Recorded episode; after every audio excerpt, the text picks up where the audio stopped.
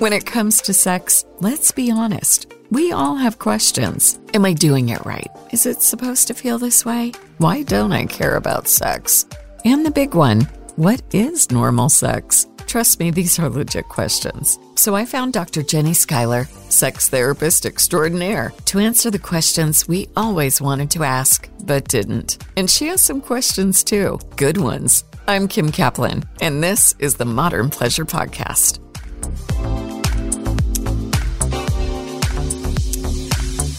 There are a few meds that actually can enhance sexual functioning. One of them is Wellbutrin, bupropion, which is an antidepressant. Doesn't typically do much for anxiety, but it's a very stimulating antidepressant. Guess what it does? It works on dopamine, among mm. other hmm. things. And a lot of women will say that if on Wellbutrin they have much more rip-roaring orgasms. They're, they just their whole kind of sexual circuitry seems dialed up a notch or two. Now that said, Wellbutrin works well for some people. It doesn't work well for lots of other people. But there's an antidepressant that doesn't block dopamine, that doesn't overstimulate serotonin or just put you know a wet blanket on the nervous system. Well, good morning. It is morning for me, anyway, very early morning. And uh, welcome to another edition of the Modern Pleasure Podcast with my resident expert, Dr. Jeni Schuyler, who um, is quickly, she and I have become little compadres here with this podcast. And I'm so excited about the way things are developing. And um, she has a very interesting guest that she's bringing in today. So I'm going to let you make this introduction because it sounds like you guys go go way back. So who who are we going to talk to today and what are we talking about? Well, thanks Kim. I'm excited to be here and for our developing relationship as well. Today's guest is a dear dear friend of mine and colleague and we have done other sort of pseudo podcast things like this before on SSRIs and sex. But today's podcast is Dr. Craig Heacock. He speaks for himself. He is a fantastic psychiatrist in Fort Collins. But that is not just what he does. What he really does is bring mental health to this country via his podcast, Back from the Abyss. Mm. And if you have not listened to Back from the Abyss, it is a fantastic, really informative, very moving podcast on all things mental health, psychiatry, meds, alternative meds. And the gift that I think Dr. Craig really brings is a beautiful, unique lens to psychiatry because he really looks at it from an integrative lens. And he doesn't just do med distribution, he does therapy. Um, and he is the most compassionate psychiatrist I have ever met. Although I've met some of his friends, so they they are great too. Um, in terms of his more academic bio, he went to my alma mater, uh, Colorado College, and then has a MS in conservation biology and was at first a high school teacher, and then moved on to do his doctorate um, his MD at University of New Mexico and in his residency at Brown. Mm. And what's extra special and interesting is he was a co-therapist in the phase three trial of the MDMA assisted psychotherapy for severe PTSD. Wow. Which is huge because hopefully MDMA, it's been in the works for 20 years, maybe plus, around trying to pass the FDA trials and get out here to the public for severe PTSD. So hopefully we'll learn about that today. Um, and he was also a participant in Rick Strassman's groundbreaking DMT study at the University of New Mexico. And the book is The Spirit Molecule. And there is a lot of utility around psychedelics and mental health that we can learn and hopefully implement. So Very I am cool. delighted and excited to bring my dear friend and colleague, Dr. That was Craig so sweet, Jeni. Well, oh. hi, welcome.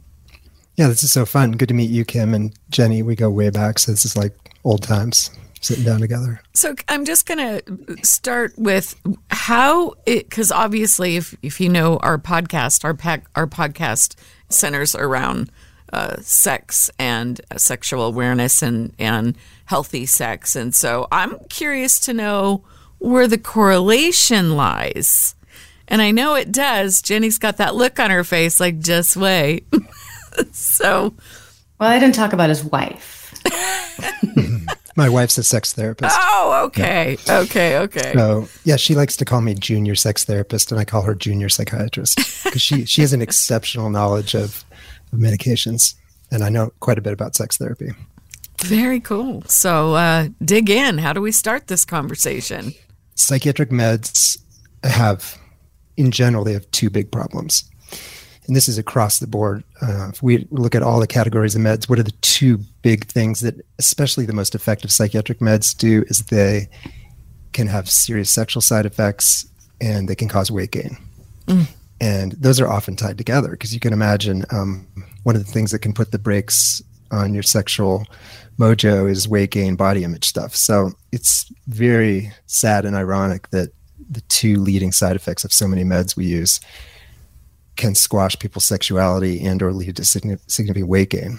So I think by necessity, I think good psychiatrists have to become very curious about their patient's sexual functioning and, you know, breaking that down into libido and arousal and orgasm and also ask a lot of questions. You know, I tried to, you know, always in the first session ask a number of questions about people's sexual functioning. One, just to sort of let people know that's a topic we're going to talk about and just to let them know that um, I recognize that that's something they may have experienced in past psychiatric treatment, and that could happen in our treatment. And it's you know it's something I take very seriously. So you know if your OCD is eighty percent better, but you your arousal and orgasm circuitry is completely dead, I mean, is that a good deal? I mean, maybe not.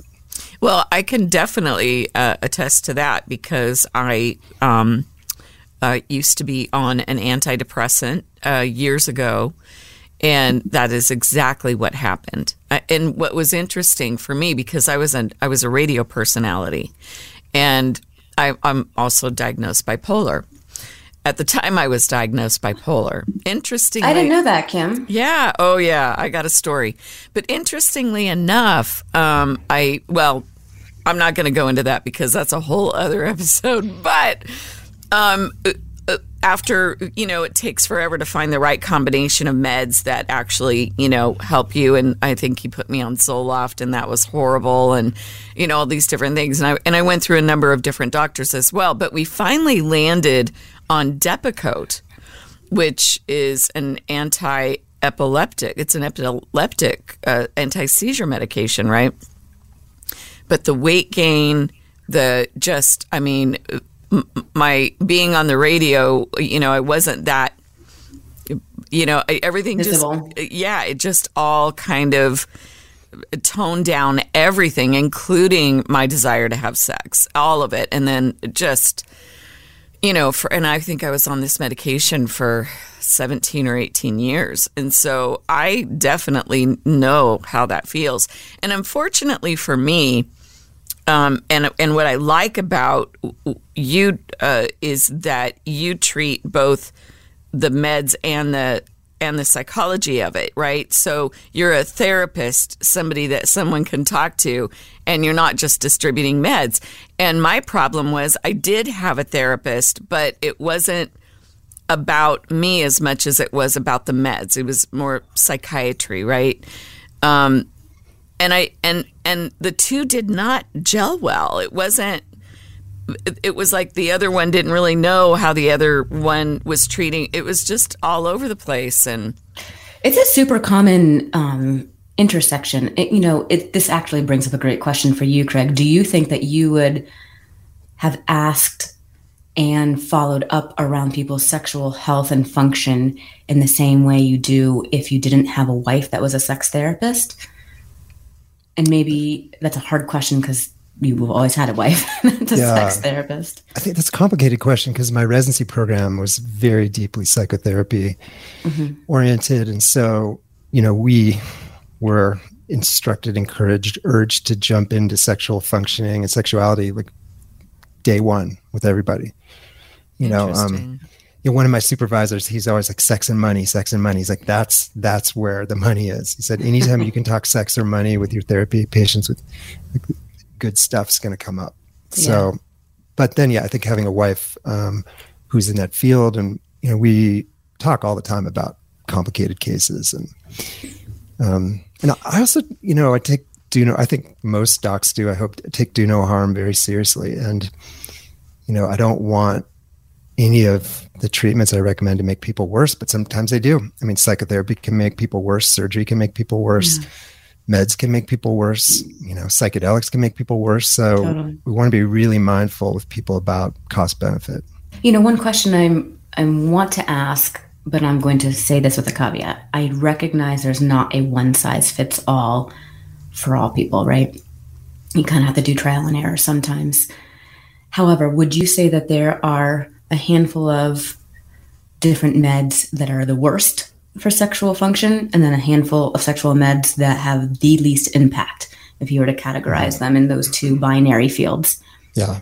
Is that a little well, bit of a yeah. yeah but first i think you know jeni you know i've talked about this. I think on one of your instagram live shows mm-hmm. you know this idea of breaking down sexual functioning into you know interest slash drive arousal yeah. and orgasm. And i think that might be a helpful way to think about psych meds. Um, if you want to hold on, let's back up. So, so just for listeners, right? Drive and desire is the mental um, fuel to say yes, no, or maybe to sex, mm-hmm. right?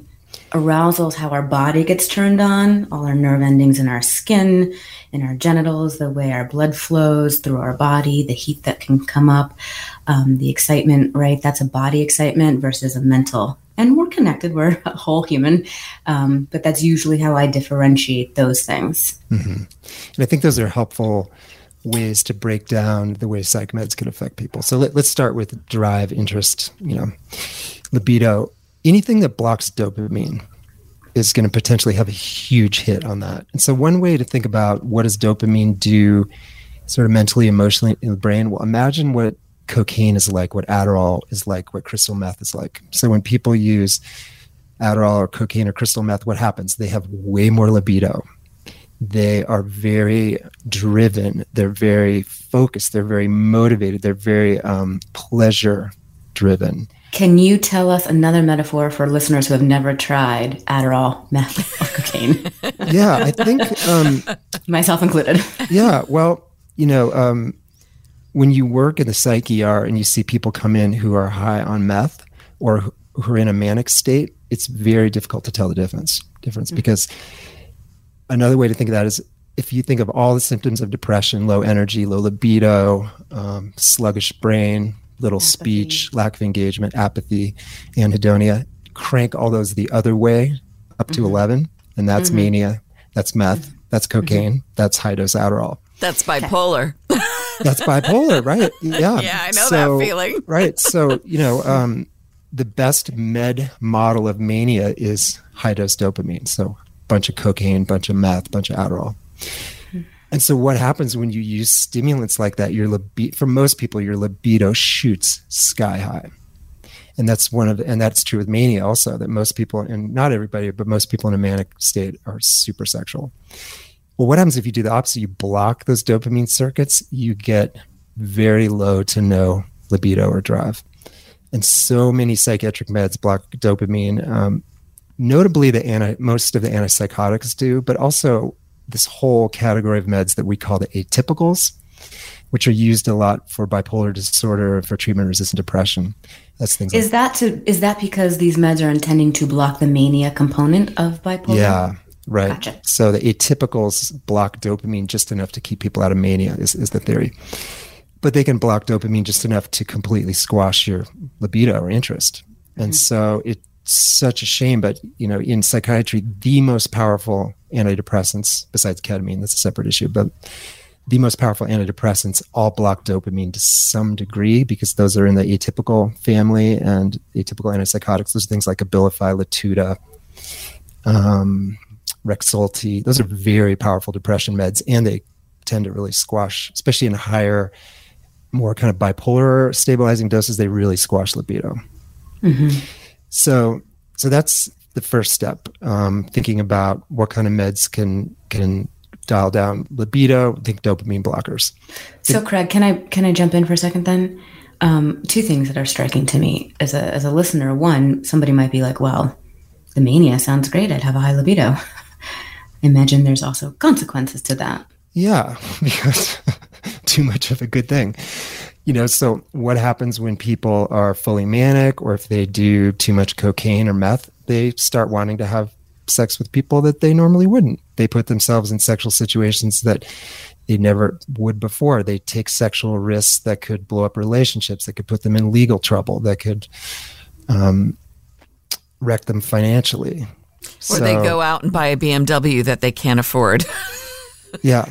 I yeah. mean, yeah, there's a lot of mm-hmm. crazy yeah. things that happen. It is totally fascinating to me that mania tends to crank up um, religiosity and sexuality. So mm-hmm. it's again not true mm-hmm. for every person, every manic state, but it is interesting to see that people are often deeply kind of hyper spiritual, hyper religious, and hypersexual. Isn't that interesting? I never yeah. thought about that. Yeah. That's a whole other podcast then. That's a whole constructing mania because there's probably yeah. a spiritual underpinning to that. Yeah. So if you take away the meds, if if you don't want the meds like Abilify that are very stabilizing for bipolar, but also block the dopamine, what do you suggest instead? I mean, that's that's such a complicated question. Yeah, because I I would hate for someone to be listening to this, you know, who's on an atypical and think, oh wait, I'm not having sexual drive, or I'm having libido issues. I'm just going to stop it and try something else like that. You know, to come off one of those meds is a very big decision, and you yeah. really need to scaffold it with other kinds of strategies. But it would be something. You know, anybody's listening who's on one of these dopamine blockers. It's an important thing to talk about with your doc if you're having sexual drive issues because that's a likely culprit. I should say, that said, you know, Jeni, you know even better than me that libido is an extremely complicated topic. And and there's so many things that can you know touch your sexual brakes and accelerator totally. And and one of, that's what i wanted to share real quick is i have a client for instance i have plenty of clients um, on different meds but one in particular who has been on abilify for the past few months and it's life changing for her mania. And she feels so stable and so happy. And finally like the stability she feels. She's so happy. Um, and the gateway into her pleasure and, and to her saying yes is not necessarily from an inherent inner drive, right? That that part is a little bit more muted or a lot more muted. But she trusts that once she's there with her husband and that he is touching her, that she does wake up. Mm-hmm. So she says, you know, and and she does um, she's lucky that way, right? Her body is still responsive um, to his touch and to her toy, and she still has orgasm. And so, you know, her yes is not from a place of internal enthusiasm. Her place, mm-hmm. her yes is from a place of, all right, like I know that you know, twenty minutes in, I'll be like, oh, I'm so glad I'm here. mm-hmm. Yeah, just speaking of Abilify for a second, Abilify is actually the perfect example of this topic because at very low doses, Abilify stimulates dopamine. Very mm. low doses of, of Abilify can make people hypersexual, can make them manic, can mm. make make them literally be as out of control sexually as someone who's in full blown mania. High doses of Abilify block dopamine. So as you go from low dose um, Abilify to medium dose to high, you can go from um, complete hypersexuality to kind of normal range libido to complete blockade just well, by what's happening at the dopamine receptor. Well, that's interesting. You would think that it would be the other way around. I know it's a strange, yeah, it's a strange, it's called a partial agonist, but yeah, depending on the concentration at the receptor, it can stimulate it or block it. Um, wow. So, so, so those we got probably, hijacked. Yeah. Yeah. So those are probably the main class of meds, you know, all the dopamine blockers that can affect interest, libido, desire. And SSRIs are in that too. Yeah, that well, that's interesting. And Jeni, you and I talked about that on a prior broadcast. What but, is um, that? what SSRIs? So SSRIs, oh, SSRIs. are infamous for um, causing orgasm delay or orgasm difficulty. That's that's probably their number one side effect. Can you give an example of what SSRIs are in case somebody doesn't yeah, know what that means? So these are serotonin selective serotonin reuptake inhibitors. These are things like Prozac, which mm. is fluoxetine, Lexapro, which is escitalopram, Zoloft, which is sertraline. Um, these meds very commonly cause orgasm delay or difficulty or even anorgasmia. But a question that comes up a lot, again, Jeni and I explored this before, is can they decrease libido or interest? And that's actually a very interesting, complicated question because for people who who are hindered in their libido by obsessional anxiety, SSRIs can actually in- increase libido let's say you have terrible body dysmorphia or scrupulosity OCD or harm OCD, or you have some sort of anxiety disorder that's making you not want to connect physically, that if you could dial that down, that could actually improve your desire. But then there's um, a group of people who they're, and this is often women, not always, but often women, whose primary driver of their libido is kind of a self soothing, uh, anxious attachment, kind of um, slash neuroticism. And so they seek out their partner. Their drive is they're using sex as a comforting, self soothing mechanism. And so some of those people get on SSRIs and they're just oh, their baseline anxiety is dialed down. And so they're they don't need to seek out their partner as much to self soothe or to kind of co soothe their and so the partner might experience that or the the patient is, huh, I just don't have as much interest in sex. It must be the Lexapro. Well, yes, but it's again, the, the, these um, questions, these always bring up, I think, interesting discussions with people. Like, well, tell me about like what is your baseline drive? Like, what is the driver? Because you know, we think of sex drive as a thing, like you you want it or you don't, but there's so many things that can lead you to want to have sex. And if it's if it's anxiety driven, like, oh, I don't feel right, I need to connect physically with my partner and even orgasm with him or her, yeah, then SSRIs could dial that down. It's a great um, question because I find that those people where their drive is based on needing the validation from their partner, either as co soothing or just to kind of check that box that they're still desirable, um, usually deflect or have denial that that's not my drive. That's not my reason for wanting sex. I just like sex. And like, I'll do, you know, and so I think there is a unpacking of that to also find reasons for multiple choice reasons for sex and to allow it to be a place of selfishness for your own pleasure and orgasm, um, especially when the co soothing piece gets dialed down. Mm-hmm. What about anti-anxiety medications like Xanax or? Mm. Um, That's just where I was headed next. Oh, good. Yeah, so, so, if we go here, here down, go down the sexual train track. So we start with um, desire. Now let's move to arousal. You know, the your sexual circuitry, if you will. Um, what can dial that down? Benzodiazepines, for mm. sure. And that's things like Klonopin, clonazepam, Xanax, alprazolam, Ativan, lorazepam. Um, and not surprisingly, they have a very similar mechanism of action to alcohol. What does alcohol do to sexual functioning? Not help it at all. You know, if you drink too much, you can have problems um, with all facets of your sexual functioning, but for sure with arousal. Um, because what the benzodiazepines do in alcohol is they just dial down the nervous system. It's like putting kind of a warm heavy blanket on the nervous system, which is what ta- you want. Are you talking about a combination of both, or just? I mean, no, they both do the same thing. So, essentially, al- so alcohol on its own, you're saying isn't uh, isn't going to help in the arousal department. No, I mean you you could imagine where it might help with willingness if you're someone who you know I've had patients say the only way I can have sex with my partner is to get drunk. Which is, yeah, I mean, it's sad for different reasons. You know, there's a million different reasons that could drive that. No, but what I'm saying is that benzodiazepines and alcohol, through very similar mechanisms, dial down everything in the nervous system. It's like everything. Interesting. But then hypothetically, because if you have two highly anxious people and they're trying to connect, and let's say they haven't, I, this is somebody from yesterday, right? They are struggling to just get back into the bedroom together. It's been a long, long time. And they're very anxious about it. There's some body dysmorphia. There's a lot of high level anxiety. In that case, a glass of wine, a margarita would dial down the nervous system and that activation yeah. maybe just I mean, it's sort of like a spectrum, like you were describing of Abilify. Like there's different doses, yeah. do different things. Yeah. Could this, in that instance, I'm not trying to advocate for alcohol as a crutch or to have alcohol every time you have sex as a way to do this. But in those cases with high activation, is turning down the nervous system then possibly helpful to just yeah. even like walking into the bedroom? Well, I think you make basically what you're saying is, you know, there's a difference between a medicine and a poison. That's the dose. you know, is mm-hmm. intermittent. Like if someone says, "Oh, I use a little bit of lorazepam now and then to help me relax and feel better in my body, so I can have sex," great. Or a glass or two of wine, fine.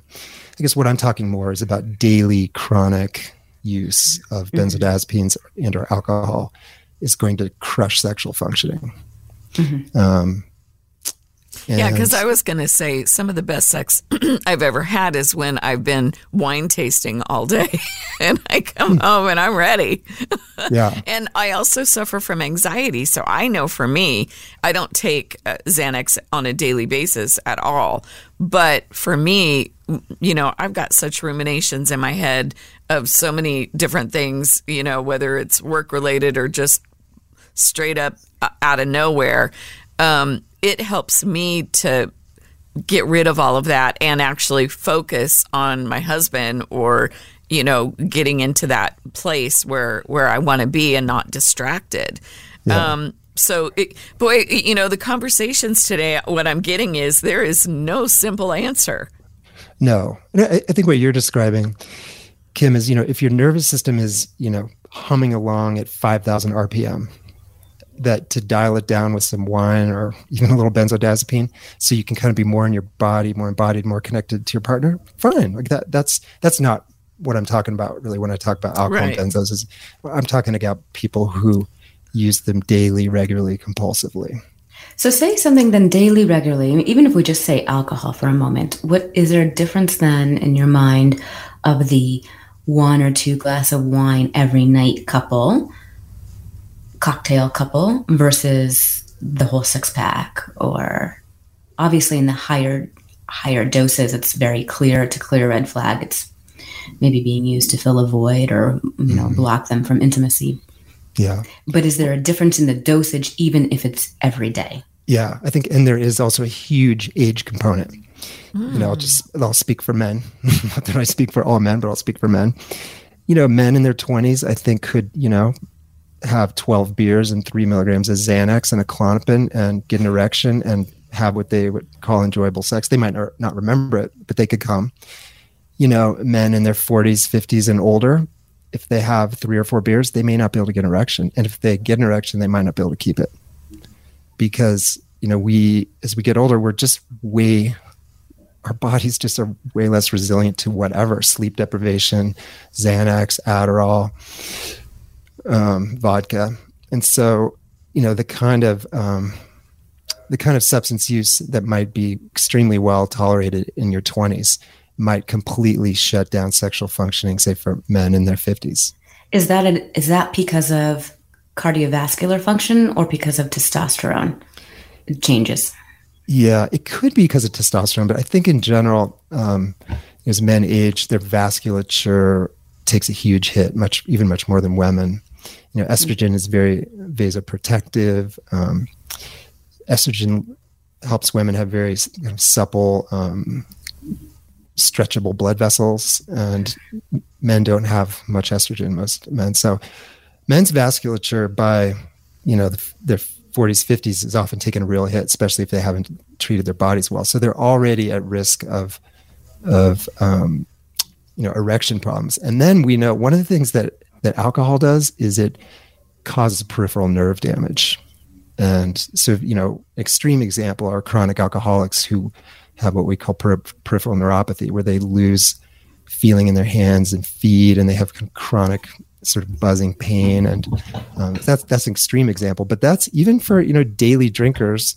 That's happening to, to men. It's happening to women too, but I think it's it gets more dramatic in men because of the sort of mechanics of the penis that you know, if men are drinking regularly into their 40s and 50s, like many of them, be, probably because of vasculature effects and also because of peripheral um, neuron damage, their, if you will, their kind of plumbing slash electrical stimulation system just doesn't work.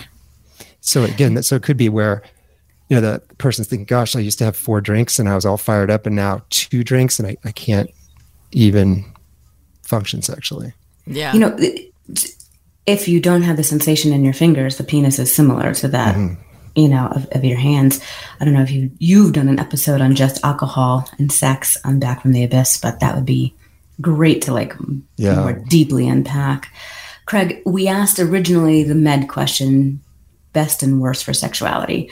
Um, we kind of went on a bunch of different tangents. So I want to come back to that before we move over to psychedelics. Mm-hmm. Anything else to say in terms of best or worst med? Yeah. So maybe one way to think of that is you really, if you can, you want to avoid too much dopamine blockade. Mm-hmm. You want to avoid too much serotonin stimulation. And you want to avoid things that just put a warm, wet blanket over the nervous system. So, what can people do instead? So, um, so there are there are a few meds that actually can enhance sexual functioning. One of them is Wellbutrin, bupropion, which is an antidepressant. Um, doesn't typically do much for anxiety, but it's a very stimulating antidepressant. Guess what it does? It works on dopamine, among mm. other hmm. things. And um, and that's Wellbutrin. You Wellbutrin, said? yeah. A lot of women will say that if on Wellbutrin they have much more rip roaring orgasms. They're they just their whole kind of sexual circuitry seems dialed up a notch or two. Now that said, well, Wellbutrin works well for some people. It doesn't work well for lots of other people. So if you're one, one size the, does not fit all, yeah. right? But there's people but, say no. Yeah, but there's an antidepressant that doesn't block dopamine, that doesn't overstimulate serotonin, or just put you know a wet blanket on the nervous system. Um, ketamine which is now increasingly used in psychiatry. I do a lot of ketamine treatment in my office, mostly IV, but also intramuscular. Ketamine does not affect sexual functioning at all. Um, but what it does, it very powerfully moves the needle on depression, and depression squashes sexual functioning at every stage. So I, you know, you could argue that ketamine is a uh, sexuality enhancer, not because it's because of direct actions, but because it's such a powerful depression med. Or similarly for PT, PTSD, same thing. Now, I'm going to make a comparison to Abilify in terms of that spectrum of dosage. And I know that with ketamine, you can take it different ways. You said IV, IM, and I know there's lozenges out there. Um, is there a different type of patient who would benefit from a different type of distribution of ketamine? Yeah. Let me, can I back up for one sec? Yes. Wouldn't want listeners to just think like, of all the psychiatric meds, we got Wellbutrin, which could enhance, and then there's ketamine. Because there, there, are other ones too, like lamotrigine, Lamictal, which is a really amazing depression med, has no sexual side effects in the vast majority of people. Great. So there are other options too. But I think, again, if listeners are are on meds and having sexual functioning issues um, in general, that you can think about that, the, the dopamine, serotonin, you know, over inhibition of the nervous system. And there are other options. But a lot of um, these meds you're talking about, are they strictly for like a clinical depression diagnosis, or can they also be used for bipolar? Because that's a whole different animal, right? Because yeah. of the manic. Yeah. Well, I would argue that three of the very best meds for bipolar disorder would be lithium, lamotrigine, and ketamine. None of those have sexual side effects in most people. So that that's lovely. I mean, lithium has other side effects, right? But but um, yeah. So the three the three best bipolar meds really don't have sexual dysfunction, which is great. My doctor Fantastic. did not put me on any of those. Kim, did your doctor talk about sexual functioning as no. a side effect at all? No, okay. and you probably, never... as a patient, didn't know to ask necessarily. Well, no, and and just really quick, you know, my journey started at a very young age and uh, went through a number of doctors on and off medication. And one of the reasons why most people with bipolar get off medication is because they miss that manic. You know, that is part that is part of their personality for me, you know, being on the radio and being super up and and on um, my best shows were when I was on a manic high.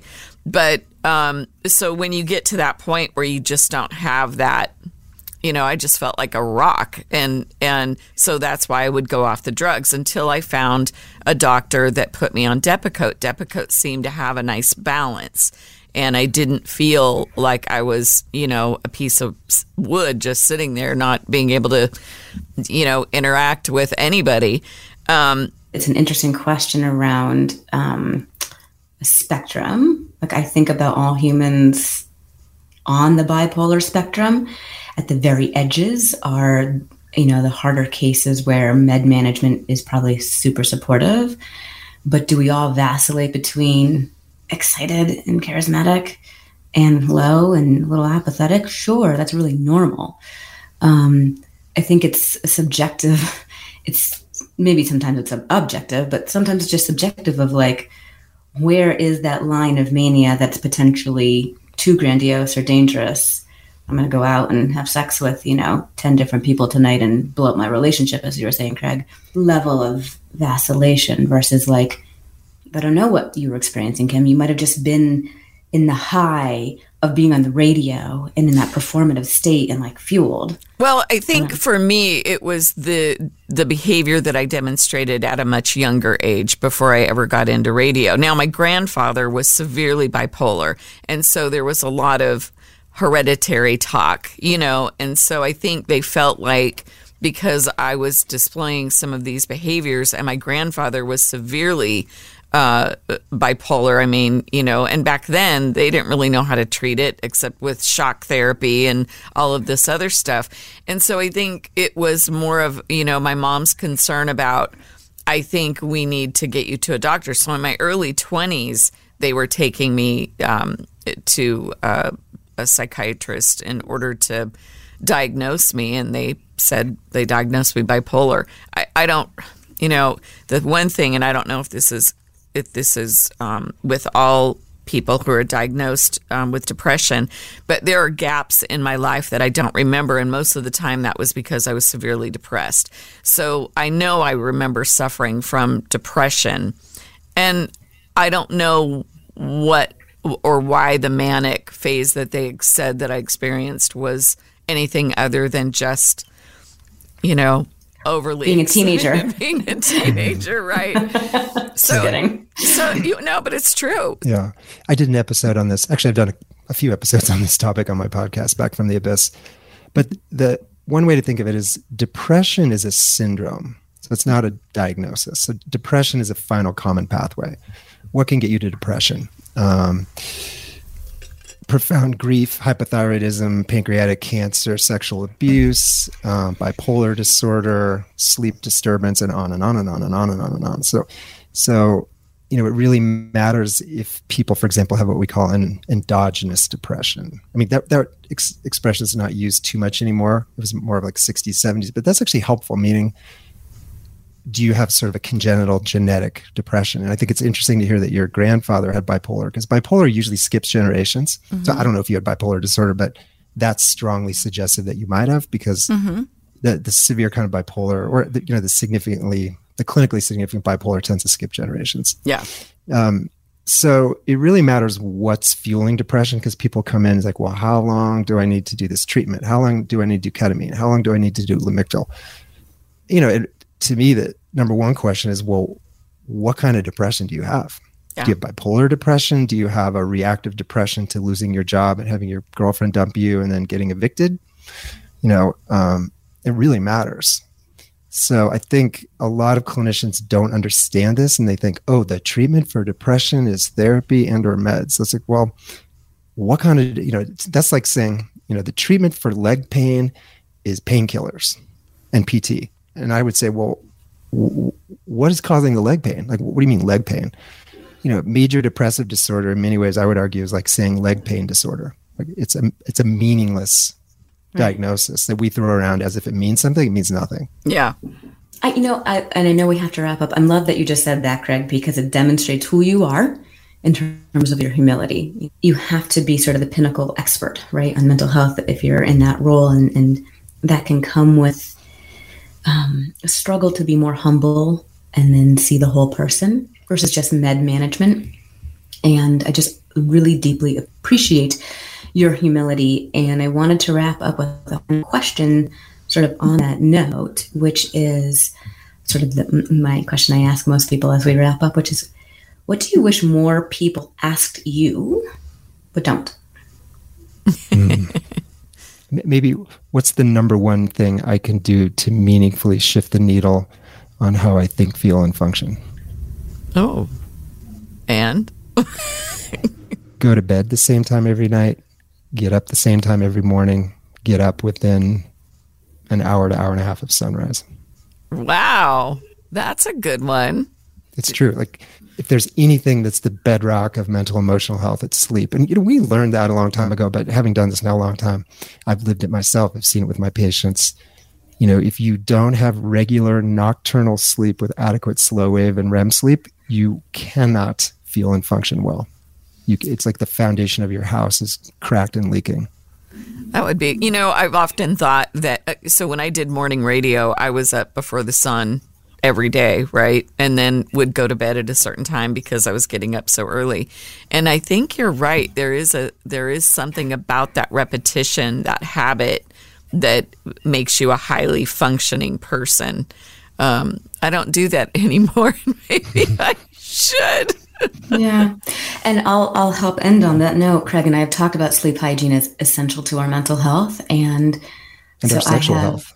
And our sexual health, right. And so I tell everyone I can lay my hands on, please have sex when the sun is up. That's one of my game changing rules. When the sun is up, ah. have your sex, right? We're not nocturnal, right? We're more energized, we're more awake, we're more excited, everything's flowing when the sun is up. Um, and then we can really collaborate to take care of our sleep and therefore our mental health when the sun is down. Yeah, how sad and ironic that we save it for the end of the day. I mean, I love to run, as you know. Imagine if yeah. I only ran right before bed. Oh. yeah. All my runs be like, oh, you know, or if I only yes. read my favorite, whatever, if I only played guitar and sang right before bed, whatever, like whatever yeah. thing that's really meaningful to me. No, the stuff that's meaningful to us, we do it during the day. Like, ooh, this is what I'm going to do. But sex gets shoved to the last thing right before bed. Yeah, yeah. Oh, well, I've always said that morning sex is my favorite time to have sex. I'm because by the time my day's over, I have no. There's nothing there. so yeah, I guess that would put. I mean, I that makes sense on any level of anything, any activity. Yeah. Well, thank you. I want to thank both of you because Kim, you were super vulnerable and honest about yeah, your mental health thanks, journey today, which was just delightful to hear. And I know for listeners, you know, they just don't feel alone when they hear someone else describe their vulnerable journey. So thank you. Yeah, and if you want to um, hear more, I do have a blog that I that I did um, about that called uh, Thirty One to Fifty and um, it talks a lot about my my bipolar journey and and just getting older and understanding, you know, things that I know now that I didn't know then. and do we have show notes? Can that link you put in the yeah, show notes? I can put. I and can we'll put also link there. Yeah, great. And then in show notes we'll put Dr. Craig Heacock's podcast as well as his yes, website. I'm going to listen. Not taking new patients, but it's still a valuable resource out there. And thank you. Yeah, thank, thank you. you. It was a pleasure. Coming I... on and sharing your wisdom and your love. Mm, it's good to be here. All right. Thanks, everybody. And uh, that's a wrap for this edition. Um, we will see you next time on the Modern Pleasure Podcast.